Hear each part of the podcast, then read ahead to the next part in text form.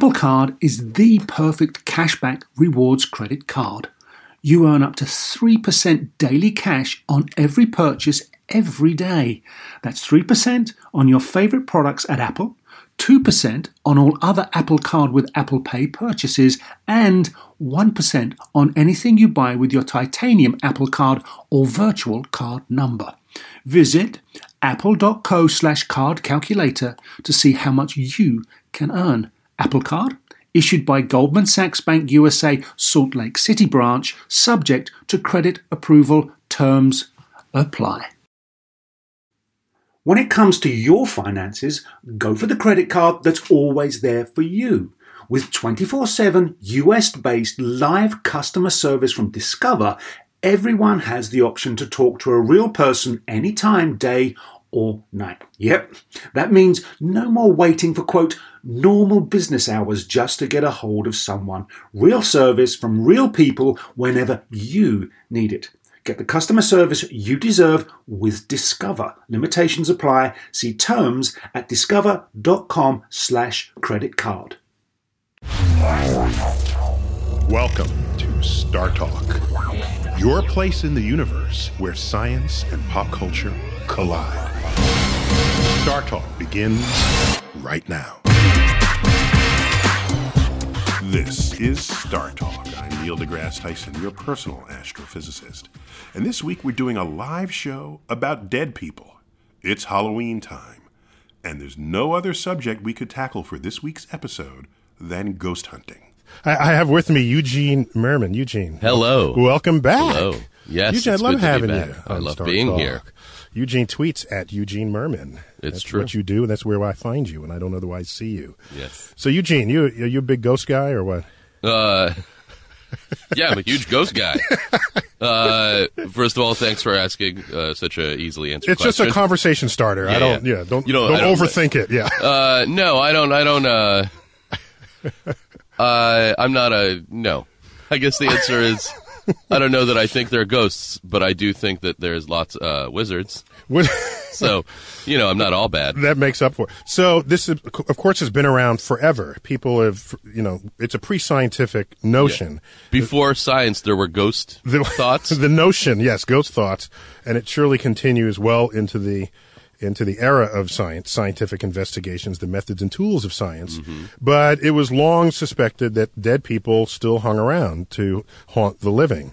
In particular, it was not just people who died ordinary deaths. That's not the typical ghost you'd find. It was people that might have died horrible deaths or died too early or died over, under extraordinary circumstances, almost as though their spirits were never at rest. Basically, little kids and then horse carriage mishaps. I guess so.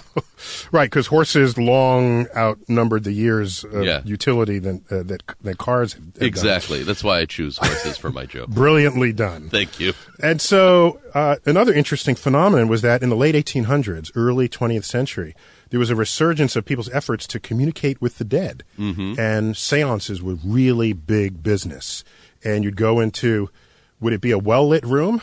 No. No, it would be a darkened room. Yeah. A darkened room. Ghosts, everyone knows ghosts hate light bulbs. It, it's it was a darkened room, and you'd pay a, a, someone, usually a woman, who would communicate with the spirits who you uh, lost.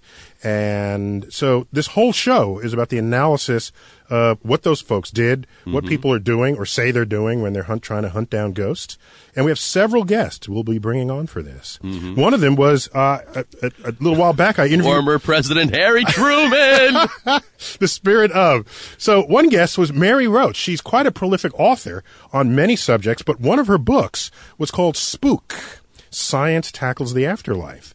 And she was kind of ag- agnostic on the issue. She all she wanted to do was compile in her book a whole study of the stuff people did to investigate ghosts. Right. That- So it was it's a compilation really, but very well written. And uh, let's see let, let's see what what she says about this. Mary Roach.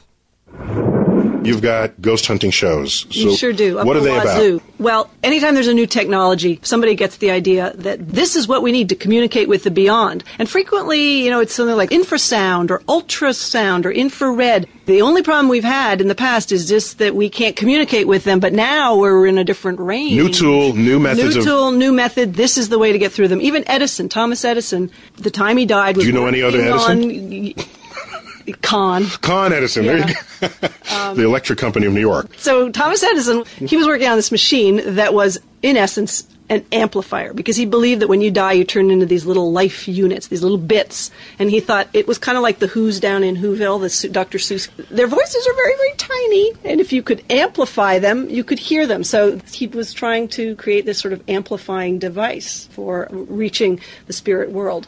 So modern day Ghostbusters, they'll use you know infrared cameras or sonar detectors, bat detectors, that kind of thinking that maybe they communicate in a different wavelength than what we do. Now, the So- few ghost people I've spoken with, they're pretty convinced that they've got good enough data to say that ghosts are among us. But you've From- surveyed a yeah. century of this, Well- centuries of this. Are they any more convincing to you than previous investigators? Well, I contacted one of the people who makes these electromagnetic, you know, EMF meters, which is a common tool that the Ghostbusters use. What I kind of meter again is it? EMF. Oh, EMF, electromagnetic elect- fields. And I contacted one of these people and I said, where along the line did you get the sense that what an EMF measures is spirit energy? Where does that come from? And he said, well, people seem to say that. And and- Good enough for me. And, P- and P.S. We're selling a heck of a lot of them. Oh. So they now they started marketing because it used to be something linemen would use, and you know, I mean, it's some it's a tool. It's a it's Linemen, you mean people, it- for, who- high tension lines? Sure, yeah. There's you know industrial applications for these things. if you're a football fan, a lineman is someone else. that's true, and they don't use those. And they don't use those well, meters. they might. I don't know what they do with those meters. Anyway, the, these meters, EMF meters. And by the way, electromagnetic field is all around us. There's radio yeah, wave, no, yeah, exactly. Microwave. Or you like one time I was doing an article. I was on this supposedly haunted whaling ship at Mystic Seaport, and they're there with their EMF meters, and there's a giant Mystic, Connecticut. Yes, Mystic- a big whaling village from the past. Exactly. There's a whaling ship, and they've got their equipment all set up, and their EMF meters, and they're getting like, you know, ooh, look at this. Well, there's a great big anchor. There's a great big hunk of Iron. Iron. Okay, that'll do it. That'll, do totally it. distort an That- electromagnetic that- field. Yeah, exactly. So. I just wish if you're going to use a piece of equipment like Learn that, you some would physics. Actually, know what an EMF is, how the meter works, Learn what some other physics. things might set it off. Thank you. So, Eugene, it's all about the tools. Yeah. You know, you go into the physics lab, pull out what you think will detect things you can't see, and why not invoke it? Well, you can get lots of boxes that you could put in places that'll make sounds based on random stuff that you don't Well, this is part of the problem because if you don't fully have, if you haven't fully characterized your environment, you'll start detecting things that have been there all along, but you'll start thinking with your new apparatus that it's something uh, That spooky. it's ghosts. That's ghosts. Yeah. And so- not weird radio waves. And- exactly. Or so normal So radio we- the list is long. The list there's there's something called an EVP detector, an Mm-hmm. electronic voice phenomenon detector, which detects sort of acoustic frequencies outside of what the human ear can detect. So Yeah. typically dogs can hear outside of our frequencies, but Right. this would at its best would do much better than that. But what you don't know, what people don't often know, is that practically any transmitting device in a room has some kind of vibration that's got some kind of sound that you're not even paying attention to, you can't even hear. Right. That's going to start picking up. We live in a technological environment. And so what would be great if you had one of these detectors and you lived in a mud hut. and then you could see. and then you start to or if you had a, a dog that could detect ghosts. That would be even better. We, we have dogs that detect bed bugs. You'd think you'd have one by now who could Yes. detect ghosts. There's an interesting study uh, with regard to infrasound. This would be sound with frequencies lower than what is audible to the human eye. I mean, to But the I human just want to say What? that just because I can't hear it doesn't mean it's a ghost. That's the strangest assumption I've ever heard. Like I can't hear it, it's probably a ghost. That's what it must be. Well, what no, else could if- a person not hear? if your tools detect it and you don't, then you have an argument. So there was a fellow named Vic Tandy who's a lecturer at Coventry University. Hmm. He was curious whether infrasound, again, this is sound at a lower frequency than you can hear. The human ear bottoms out at about uh, about 20 hertz, something like Mm-hmm. that. So you, what he found is that at the frequency of 18 hertz, hertz is vibrations per second of a sound wave, that about that frequency, it resonates with the structure of the human eyeball. And if you have a sound that resonates with something material, it'll make the material vibrate at that frequency. Mm-hmm. And so that's what you mean by it resonates. And when it when that happens to you, your eye begins to see things that are in fact not there. And there was a room, there was a lab where he worked that was declared to be haunted by many people because you'd see things at the corner of your eye, a little fuzzy thing moving. And he would see it himself. And he finally actually did a research paper to show that there was a, there was a subsonic vibration in the room that triggered this reaction in the human eyeball upon walking in. Oh. And so uh, it's it's interesting when you think something supernatural, you just sort of think about it a little further. If I could emit a an 18 uh, hertz frequency, then would I freak people out everywhere I went? You would be a new kind of superhero, yeah, putting visions into people's eyeballs. Yes, This is this is my plan now. Thank you, Neil. there are also things like ions in the air. Ions Uh-huh. are are uh, they're charged atoms, charged particles, anything that's not a whole If you atom. say so. I, I, you can trust me on this one. I do. Save your doubts for another time. Yeah, yeah. This one I'm good for. Okay. I'm good for this one. So an ion, you take an atom, you strip off its electrons, uh, Mm-hmm. or you add too many electrons, you make an ion. So an ion is a charged particle floating freely. Uh, matter doesn't like staying charged. It wants to sort of find its mate, close it, close the loop, and it, and you're done for it, r- rendering most matter in the universe neutral. Mm-hmm. Right, but so if you have ions, an ion field, it means something was going on there because the air does not want to stay ionized. And by the way, a lightning bolt is an mm-hmm. is, is the atmosphere rendered visible because the lightning ionized the air on its way from the ground up to the cloud, which is the way lightning travels. Of course. Duh. Duh. Lightning. Yeah, and also there are things like our, our, our, we see our, what we call visible light. You know, Roy G. Biv. Can you recite Roy G. Biv for me? Uh, like red, yellow, I, Orange, orange, orange, yellow. biv, uh, b- b- blue, violet, DeVoe. I, I should have warned you you'd be quizzed for this program. Yeah. And so what you have is outside of that frequency of light, there's other bands of the spectrum, you know, infrared, Yeah. ultraviolet. We can't see those. So you can imagine exploring the world. Chartreuse. I've never seen chartreuse ever.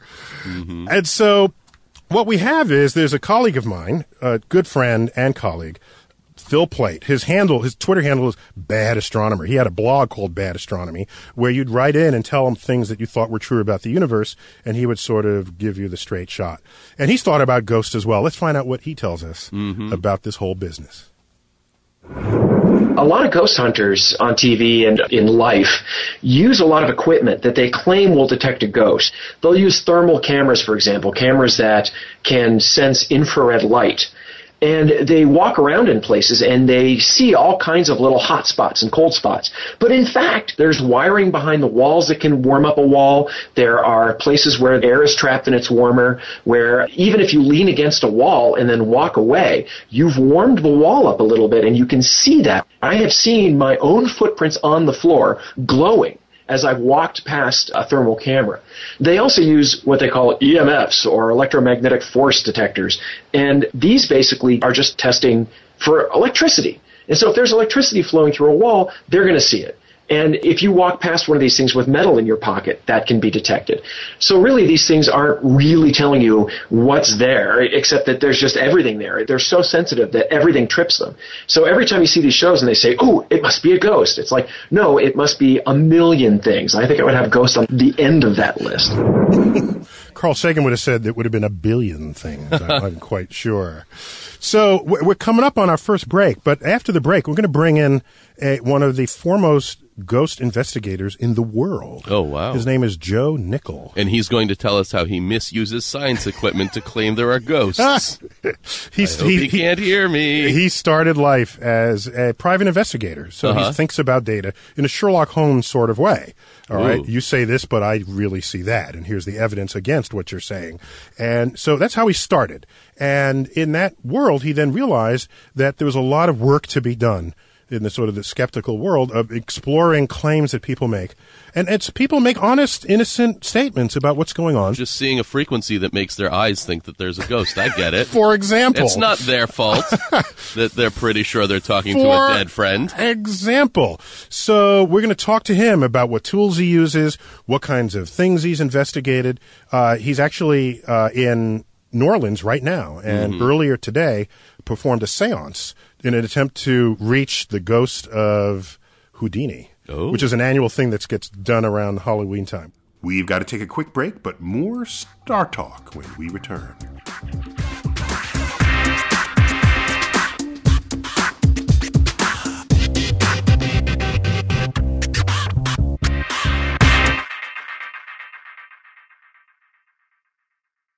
Whether you're a family vacation traveler, business tripper, or long weekend adventurer, Choice Hotels has a stay for any you. And that's good because there are a lot of me's. Choice Hotels has over 7,400 locations and 22 brands, including Comfort Hotels, Radisson Hotels, and Cambria Hotels. Get the best value for your money when you book with Choice Hotels. Cambria Hotels feature locally inspired hotel bars with specialty cocktails and downtown locations in the center of it all. Hey, that's me. Radisson Hotels have flexible workspaces to get the most of your business travel and on site restaurants.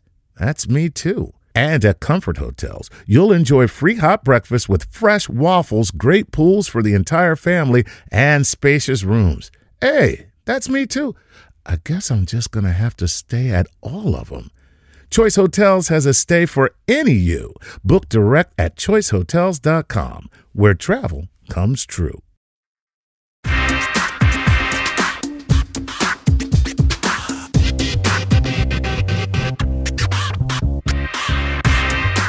You're listening to Star Talk Radio's Halloween show. I have with me Eugene Mirman, and we're trying to summon the spirit of Joe Nickell. On our line in Is he here? Uh, No, it's a No. spirit in New Orleans. Joe Nickell, are you on the line? Hi, Neil. Joe, wow. hey man, how We've you had doing? a poltergeist experience here, but I I'm glad I- we did not have I to feel murder myself, I feel myself being re-energized and coming back to the earth plane. Yeah, uh, uh, yeah. So Eugene wa- was glad we didn't have to kill you because we weren't getting to your physical body, but we would surely get to your spiritual one. Thank you for that. You're welcome. So, so, so, uh, let me ask Joe. We're talking about searching for ghosts, and we've got clips from an interview I conducted with Mary Roach. We've got everybody's favorite bad astronomer, Phil Plait, coming in and out.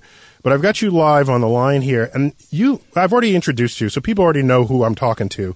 You're a ghost hunter extraordinaire. Now, you're a ghost investigator extraordinaire. What do you use technology to to when you walk into someone's home and they complain that their house is haunted? Like, what do you do when you knock on the door? what I do is so different from what the ghost hunters do. The ghost hunters say, sort of, move aside, ma'am. Uh, just let us bring our high-tech equipment in here, and and uh, we'll see what we can find. And they bring in EVP meters and uh, EV. They look for EVP. They they bring in EMF meters. They bring in thermal imaging cameras. And uh, on the silly notion that somehow there's a ghost energy. Well, science hasn't found this, and in fact, they're not detecting ghosts. They're they're detecting, you know, whatever. I mean, uh, there might be a microwave broadcast tower causing the EMF meter to go off, or faulty wiring. So this this is the pseudoscience approach. They're using scientific equipment, but they're using fundamentally doing pseudoscience. What I do is to say, okay, ma'am, what what exactly is happening in your home?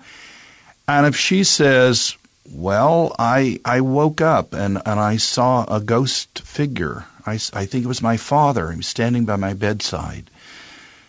I would say, well, you know, you're probably having a waking dream. It exists in the twilight between being fully asleep and fully awake. It's very common. It's harmless, but it isn't a ghost. Or if someone reports a noise. Uh, my first haunted house was 1972, uh, Mackenzie House in Toronto. So, so you've got a whole book of these things. Yeah, people were hearing footsteps on the stairs late at night when there was no one in the house and the house was locked. But as it turns out, next door was a footstep machine. yes, uh, you got it. They're 40, 40 inches away. Duh. Was a parallel iron staircase and a late night cleanup crew. Uh, so yes, a foot, footstep machine, and and so people were hearing footsteps, but they weren't hearing a ghost. So what I'm trying to do, it, just to sum up, I'm trying to explain what's happening, not so, so, so I'm, I'm absolutely having to listen to the person who's telling me why they think they have a ghost, and then I'm trying to explain that. Well, one Not the- anything else, just that. So you don't use like magic ghost goggles or anything. You're like, oh, there's a staircase, or you you dreamed when you were waking up. That's right. Or No- you're no a magic- morphine addict, so everything No. is crazy. no magic ghost addict, no, uh, no magic ghost goggles. Right, but you don't go in there presuming there's no ghost. You- no, you- what I'm trying to do is is sort of like what Coleridge called the willing suspension of disbelief. Mm-hmm. I'm tr- I'm saying, look, when we cross the threshold into the haunted house, let us be careful to to suspend belief and disbelief. Let's just free ourselves up, rather like a crime scene technician who's trying to find out what's going on at this time in this place. making no assumptions up front. You're like Right. a non-menacing Batman. That's right. You see, it, it, it's just as bad to to have like the ghost hunters to have an agenda. They start with a belief in ghosts, and then they're just try, using confirmation bias, just trying to confirm. Uh, that so any anomaly is considered evidence for a ghost, and the opposite of that, the dismissive uh, debunking approach, is is equally bad because both of those are starting with the answer and working backwards to the evidence. Let's get and back to that. science doesn't do that. Joe, let's get back to that. I want to put it slip in another clip of my interview with Mary Roach. Mm-hmm. Uh, she wrote a book, Spook, that science tackles the afterlife. Mm-hmm. And let's see what she says about ghosts in the machines. Anytime a machine does something peculiar, there's a subset of the population that chooses to interpret it as a spirit. For example, there are people who've thought that when their VCR or their telephone, their voice recorder, their, the answering machine does something strange. There was a fairly well-known case in, in the sort of psychic community of a spell checker that was communicating supposedly by the suggestions because it would make strange suggestions. Did you mean Penelope?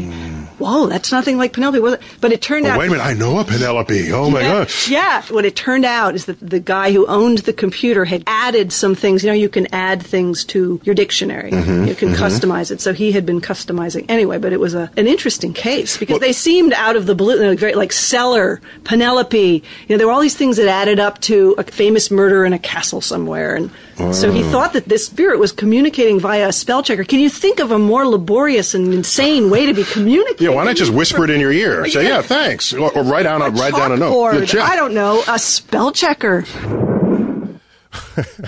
So, Okay. So, yeah, this goes on and on, Joe. Now, now, Joe, you, you conducted a seance earlier today. Is that correct?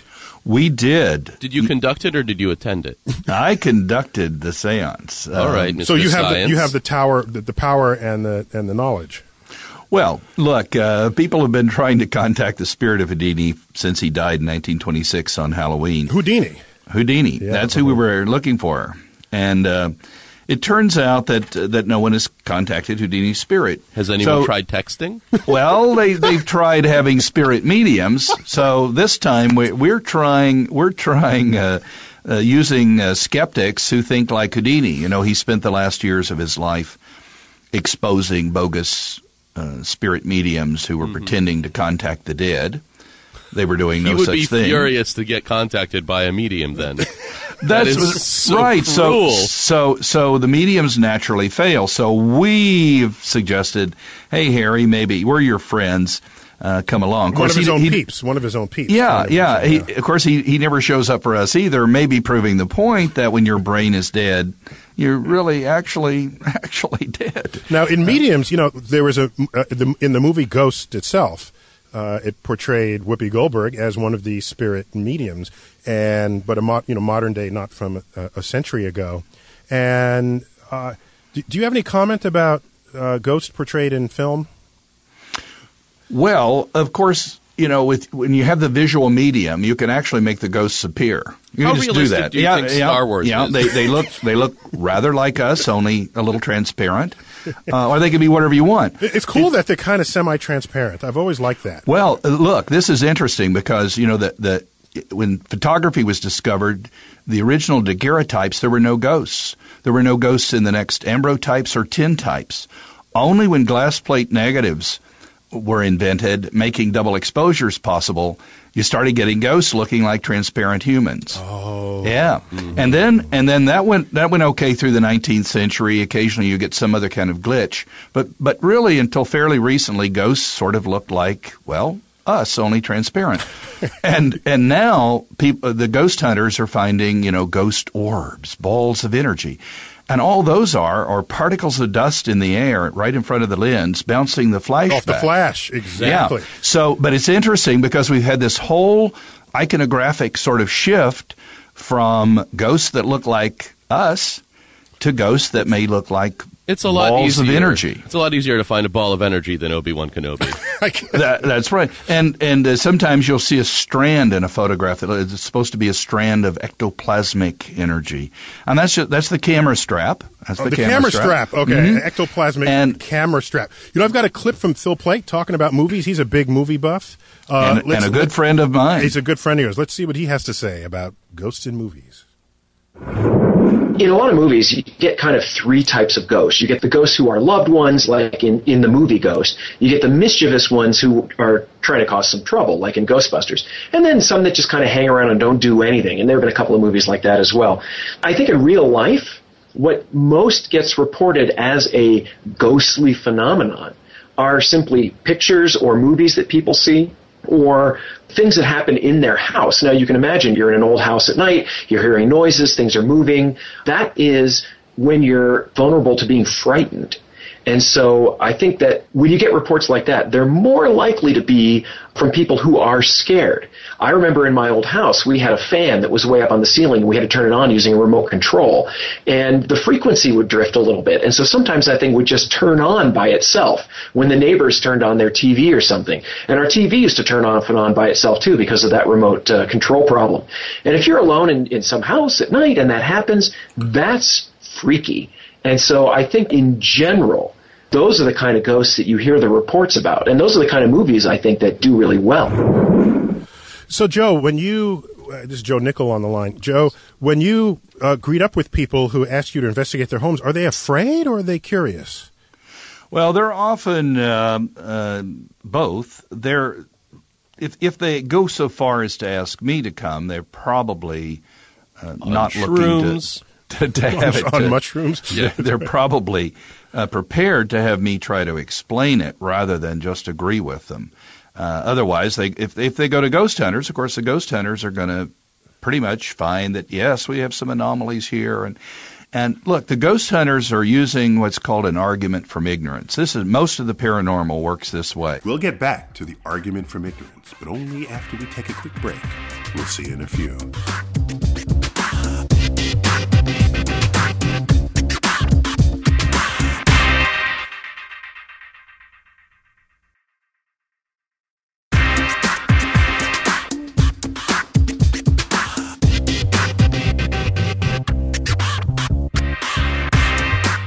Welcome back to our Halloween edition of Star Talk Radio. So I've got on the line uh, Joe Nickell, who's a professional ghost sighting investigator, and we have him live from New Orleans, where he's attending a, a skeptics conference.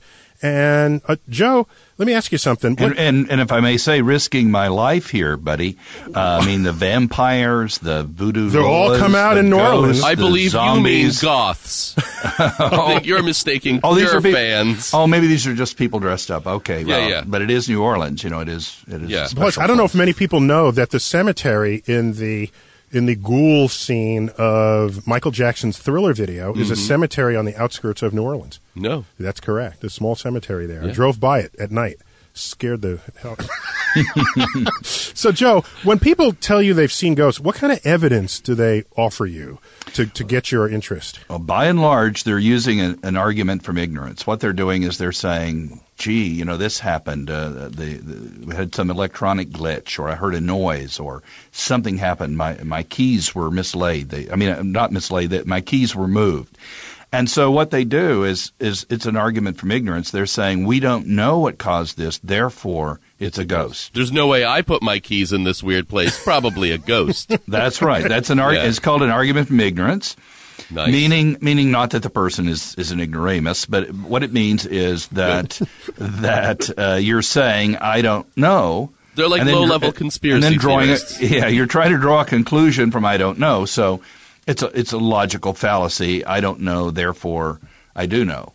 And so what we're trying to do is is explain things, saying, well, maybe it could be this. Maybe you mislaid your keys. Maybe maybe that went on as Phil as Phil Plait was saying. Uh, you know, there could be an electronic glitch causing something to come on.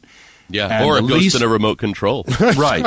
So Turning but- on your TV at random. Exactly. But look, we have to prioritize the possibilities. We have to say, look, this this we know this happens sometimes, so that's a pretty good hypothesis, and we've never ever found science has never found one, not one ghost. Well, wait, so Joe, that's ghost, because you haven't found the ectoplasm.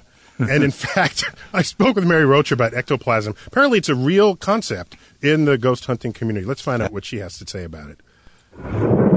In your book, you actually have the word ectoplasm. Mm-hmm. That's Ghostbusters all the way. I don't even know what ectoplasm. I'm Okay, using the yeah. word in the sentence. I don't even know what it is. It's fun to say, though. Yeah, the Ghostbusters ectoplasm is just sort of slime. It's- yeah, it's that green goo. green goo that mm-hmm. kind of sticky and probably tough to get out of your clothes. Mm-hmm. But ectoplasm, back in the spiritualism, you're familiar with spiritualism. This was a belief. It was a it was That a you religious communicate with the dead. movement. Yes, but not only that, this ectoplasm was tangible representation of spirit energy. So the medium would produce this stuff and say, "Here, look, it's tangible proof. You can hold it in your hand. You can see it." So ectoplasm had a real meaning and Yes. definition. Yeah, yeah, yeah. Whether or not it itself was real. Exactly. Wow. Exactly. So the, these So this period would have been late 1800s, I guess, right? yeah through the early Early 1900s, yeah, yeah, right? yeah. Sure. So and that's when you had spiritualism was seance. huge. Seances were, huge. bi- And- were big. Yeah, it's kind of the hottest ticket in town. Some of those. It was very entertaining. You'd have this woman, you know, who Was never a guy? Why can't a guy were, be no, there were in touch there, with there was a the dead? yes, there was a guy, Rudy Schneider. Is that his last name? Anyway, he very, very, very uh, charismatic and colorful. I won't go into the details because they're a little gross. Mm-hmm. You'll have to read the book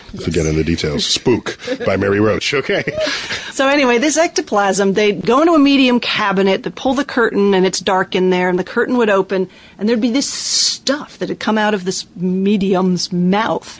That- And people were like, oh, wow, look at that. What is it? It turned out it took magicians to debunk this because they had, you know, PhD. Houdini among them. Houdini Yeah. and Harry Price, because their point of view was, no, you don't need a PhD. What you need is a background in magic, and I can tell The you what they're and how to doing. fool somebody. Yes, and how to fool somebody. And in fact, a scientist has no experience purposefully trying to fool somebody. Right, right. So they got, you know, Charles Richet, Nobel laureate, they got Arthur Conan Doyle, who fell for everything, apparently. Mm-hmm. But people really bought into this. The, Scientific American did articles on ectoplasm. Uh, the Sorbonne, there were studies done there on ectoplasm. So the urge to believe was so strong. Yeah, it turned out to be the skepticism with Yeah. cheesecloth. It was cheesecloth wound up very, very tight that the person would swallow and regurgitate. They were regurgitators. It's a sideshow. Well, so the slime was their saliva all over it. yeah, their stomach juices, yeah. Nasty. Nasty. Sometimes they would use uh, sheep offal guts. Sheep guts. So the urge to believe overcame any urge to be skeptical, except among magicians who saw this Right. as quite an act. Yes, and what was interesting about both Houdini and Harry Price is that they had lost a parent or a loved one, and they were looking for the real deal. But They- along the way, they were like, "You're not it. You're not it. You're not it." And in the end, didn't find anybody Didn't who find- passed their criteria. But they knew how. So they to- maintained their skepticism all the way. Yeah, but they had this hope that they'd find the real deal. Yeah. Okay. So that makes it a that much stronger a result if you're looking for it and you want it to be true, Yes. but none of it convinces you. Exactly. Well, that was Mary Roach reflecting on some elements of her book Spook. But I've got on the line Joe Nickell. Joe, has anyone offered you ectoplasm as evidence for ghosts? Well, uh, as I mentioned earlier, these some of these uh, photographs that you get have what looks like a spiraling vortex or or sometimes a strand-like effect, and people often say that's that's ectoplasm, but what it invariably tends to be is the camera strap is bouncing the flashback. You can get almost anything uh, in front of the camera lens when the flash is on, a wandering fingertip, strand of hair, a, a passing insect, uh, particles of dust, almost anything, and you could create really, really spooky effects. Could be a ghost insect. It could be a ghost insect, right? be Right, and I'll give that. ghost No, insect. I think it's a ghost camera strap. Yes. and, and I'll give those hypotheses all the all the attention they they deserve.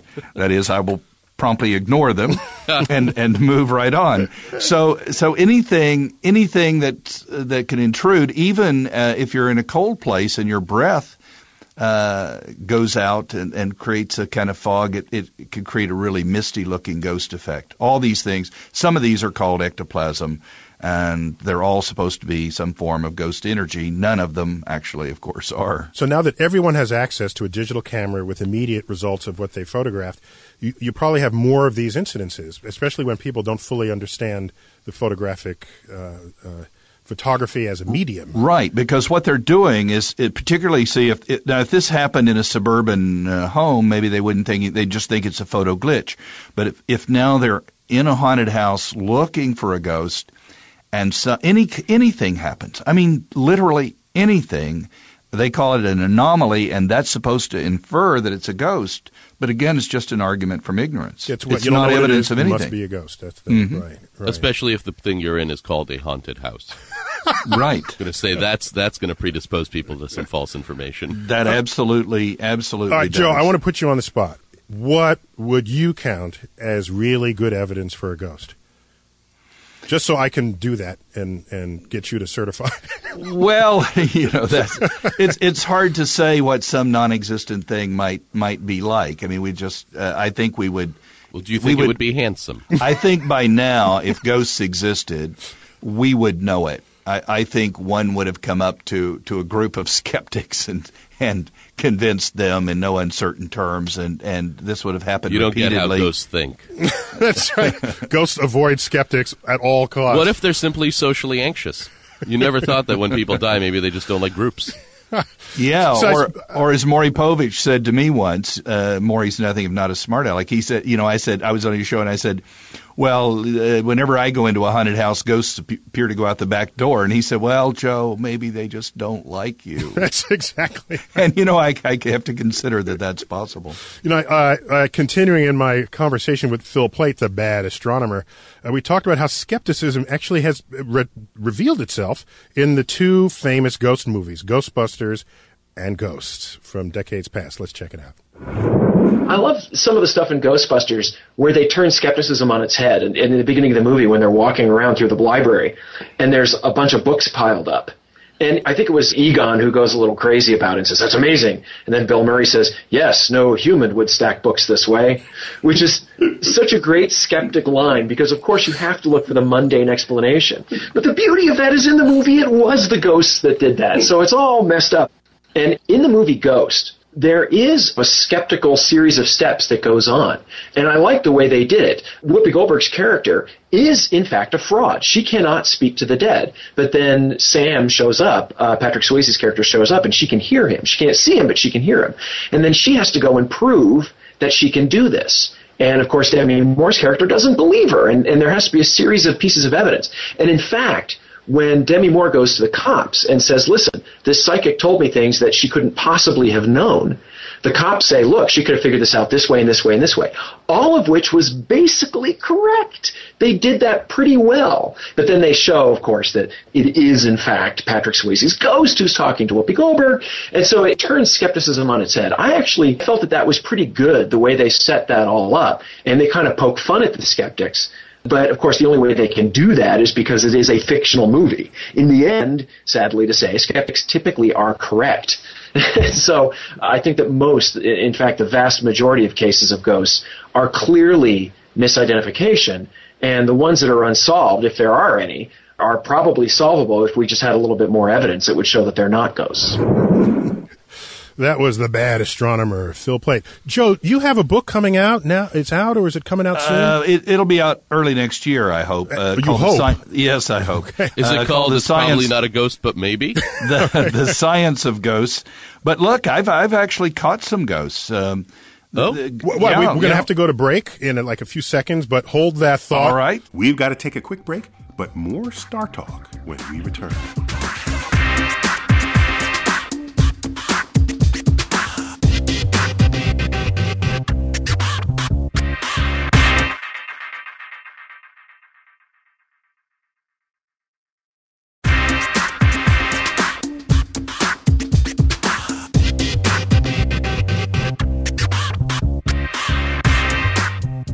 This is Star Talk Radio. Welcome back. Before the break, uh, Joe Nickell, who we have on the line, a ghost investigator extraordinaire. You left us hanging, Joe. You said you found evidence for ghosts. Well, as I've uh, as I've published in our magazine, Skeptical Inquirer, I've I've caught a few ghosts. One of them was at a haunted inn in um, in Ohio, and people couldn't explain how they would go to the, this particular room and paintings and pictures on the walls would be turned askew, and they would straighten the cleaning crew would straighten things back up, and sure enough, the next time they were askew again. And this was very puzzling. And, you know, I thought, well, maybe trucks going by rumbling would, could shake the walls enough. Not a great hypothesis. Turned out when I checked into the hotel late one night and just chatted up the uh, the desk clerk, she said, uh, "You know that uh, that room upstairs?" She said, "Well, the the cleaning crew is just so superstitious. I just can't help but mess with their minds. Okay. and so I use my pass key and I go up at night and I turn things away. And they just, they get so excited. And of course, right then and there, I had caught another ghost. There it is. Doesn't get more real than that, Caught a Neil. real So ghost. most That's- ghosts that's are as real as it mischievous gets for me. mischievous clerks. Let me get to my last clip with Phil Plait, the bad astronomer, who uh, reflects uh, interestingly on the movie Ghost, which I think is everyone's favorite ghost movie. Uh, well, it was mine actually, and Yeah, don't give me ghost. don't make me like ghost. I'm I think sorry. it's fine. Sorry, it's my favorite ghost All right. movie. If I had to pick one, uh, let's check out see what he has to say. Look, it's a beautiful story. It was funny. It was warm. It was a beautiful romance story. I got choked up at the end of it. Of course, you can't help it. It's just being human. But it does buy into this idea that people tend to believe in things like that, and it reinforces this idea as well. If you're deeply in love, if you're married or you have a, a lifetime partner and that person dies, who would not want to spend another hour with that person? Or even just a moment like they do at the end of that movie. And besides that sort of immediate emotional comfort there's also sort of the long term idea that look there is an afterlife. When you die there is some of you that sticks around. Or maybe doesn't literally stick around on earth but still exists and has your memories is you. And i can't think of anything more appealing than that so in a movie like that it, it does sort of play into those emotions every skeptic I know who does it all the time says the things I have to be most skeptical about are the things I most want to believe are true. Because that's how easy it is to get fooled, to fool yourself. And that's when you have to be most on guard. What he's saying is the reason that I I don't totally believe in Valhalla, but really want to. We want to. Yeah, so Joe, the urge to want to believe, that's pretty strong, isn't it? It's absolutely powerful. Carl Sagan used to say that he wished he could talk even if just once a year to his dead parents. These are these are powerful emotions. I remember when my grandmother died as a boy and uh, how much I didn't want that to be the case. So if we were if we were voting, who among us wouldn't vote for for ghosts? We'd all raise our hands. Yes, we want we want that. But we're not we don't vote in science we're we have to look at the evidence and no matter how powerful that urge is even in me i mean even even when i'm not that personally involved and i'm in a haunted castle in in austria or someplace You get around. That's i do Well, i do i've been in more haunted places than casper but I can feel the ambi- Casper. Wow. I can feel the ambiance sometimes of places, and I say to myself, if this place isn't haunted, it it ought to be. So you're And I feeling wish the it vibe. were. You're feeling the haunted vibe. Is there one country that's more haunted than others in terms of their claims and assertions?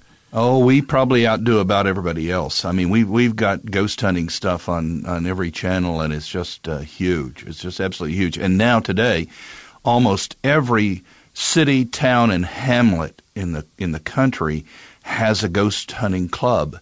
Really? And bless them, they don't know what they're doing. They're not detecting ghosts. Uh, they're they're they're not on the you know the cutting edge of of uh, you know finding something that science can't find. But their heart's in the right place. Their heart's in the right place. Their and and you're there to rip out their heart. That's what you gadgets, do. their hearts are in the right place, and their gadgets are in the right place. But but nothing they're doing vaguely resembles science. You know, when I was a kid, I was I was angry that the only thing haunted out there were haunted houses, and I grew up in an apartment. And I said, "Can't we have a haunted apartment?" And then came Ghostbusters, the movie. It was a haunted apartment. Yeah. I said, Yeah, yeah. "Yes." Finally. Or or uh, Dr. Robert Baker, who I, I the late Dr. Robert Baker, the psychologist with whom I investigated so many haunted pla- houses, and he he had a saying: "There are no haunted places, only haunted people." Oh. And then Paranormal Activity came out to prove it. Yes, We, we've got to wind down here. Uh, I'm going out looking for ghosts. Right, you're just in New as Orleans. soon as I can get out of here. You're in the best place to do it. Yeah, and yeah. I, I want to uh, leave with a, a clip from our favorite uh, phone-in comedian, Brian Malow. He's the science comedian. You can catch him in his Twitter stream. Uh, he has some reflections on what ghosts might be, uh, what might look like if you found one. Let's check him out. This weekend, while everyone is dressing up for Halloween, I'm reminded of why I don't believe in ghosts. I know it's a controversial stand, but hear me out. If ghosts were real, they would be naked. And I'm completely serious. At the point that you die, you give up your physical body, transcend the material realm. Why on earth would you need clothes? Are you cold? Is it a little bit drafty in between dimensions? Or maybe you're shy, still a little self-conscious about the size of your ghosthood. Are they the clothes you wore in real life? Bermuda shorts, knee-high socks? Whoa, scary. Or just a plain white gown that's issued when you check in upstairs. You know, the non-gender specific eternal white gown for all your hunting needs. No, ghosts would be naked, and that's even scarier than The Shining. For Star Talk Radio, I'm Brian Malow, reminding you that astronomy can save your life. If you're undead. That was Brian Malow, who's a science professional science comedian. Did you know they were out there, Eugene? They or him. okay. But now I do. Both. Yes. It is both. We've got to wind down on Star Talk Radio on this Halloween edition. I want to thank my guests, and as always, I bid you to keep looking up.